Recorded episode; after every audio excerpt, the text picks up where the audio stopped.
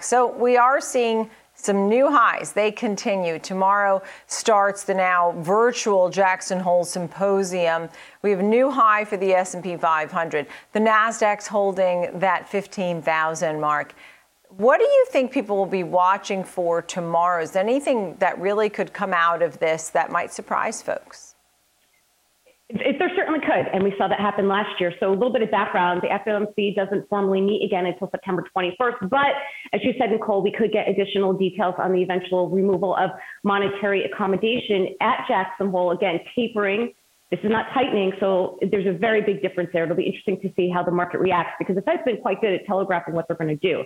So the symposium begins tomorrow, August 26th. For some background, since 1978, the Federal Reserve Bank of Kansas City has played host to central bankers, um, policymakers, academics, economists all around the world um, at this annual symposium.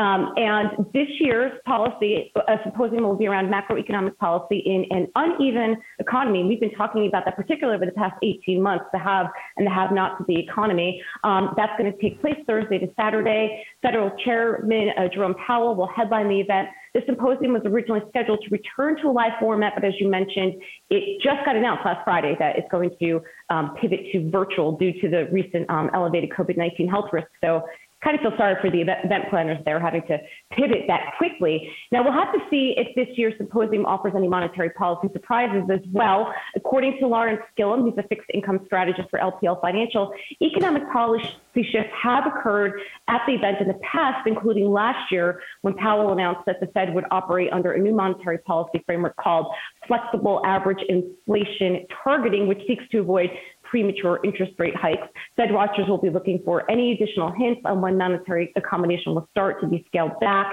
Uh, July Fed minutes released last week indicated that most participants judged that it could be appropriate to start reducing the pace of asset purchases this year if the economy evolves in line with their expectations. Additionally, most participants noted that substantial further progress has been made towards the inflation goals, but the employment goals have not been met yet. Importantly, these minutes came from a meeting held more than three weeks ago before a string of disappointing economic data releases and before the recent surge in the COVID 19 variant. So, this symposium may serve as an opportunity for Powell to clarify and update the committee's current assessment of the economy, which will tell us if the minutes released last week are still relevant. So I think that's a really interesting point there. Additionally, Powell may use um, the time to help separate any tapering decisions from upcoming interest rate decisions. Another fine line there, which was something the committee has recently discussed. So there, there is a lot of potential announcements that could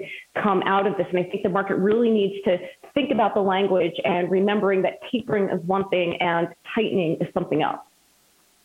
Yeah, absolutely. I mean, I think when we talk about tapering, right, or the taper tantrum, and I think a lot of that will come to see when we see how much they plan on cutting back on the bond buying or what uh, the Fed plans to do they certainly telegraph it, so hopefully there won't be too much of a knee jerk reaction. As far as uh, tightening and rates, well, that's a whole nother ballgame. I don't think anybody sees that now. And he's got a nice big excuse the Delta variant, and as you said, the labor market, which is going to take some time.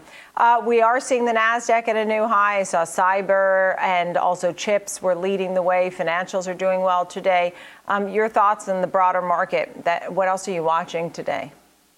Well, I think what's really interesting is what President Joe Biden is meeting with um, executives from some NASDAQ 100 companies like Apple and um, Amazon, because cybersecurity really is the focus right now. And I think that's a conversation we're going to be having over the next couple of months, uh, next couple of years. And it's not just tech companies, you have financial services, you have insurance, um, energy, you have education, a number of um, public interest groups that are discussing with the president and his administration how to combat cybersecurity threats. And I think the tension really exists with how private companies and the government interact with each other and where protection measures need to be taken for each party's interests and who is responsible for that. So this event comes after the U.S. experienced several large cybersecurity attacks um, that really have led to the urgency that we're seeing with the uh, public and private sectors uh, to contain these threats, including um, the software firm SolarWinds that impacted several government agencies and the Colonial Pipeline hack.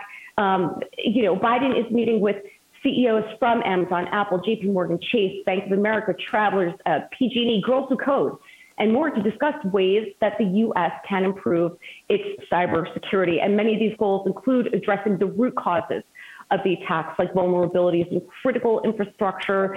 And Nicole, what's really interesting is there's 500,000 unfilled U.S. cybersecurity jobs, and this is, and, you know, you have public sector, private sector, all competing for these positions, and many of them include financial services groups as well. So it's not just specific to the tech industry; it's across multiple industries that impact every facet of this economy.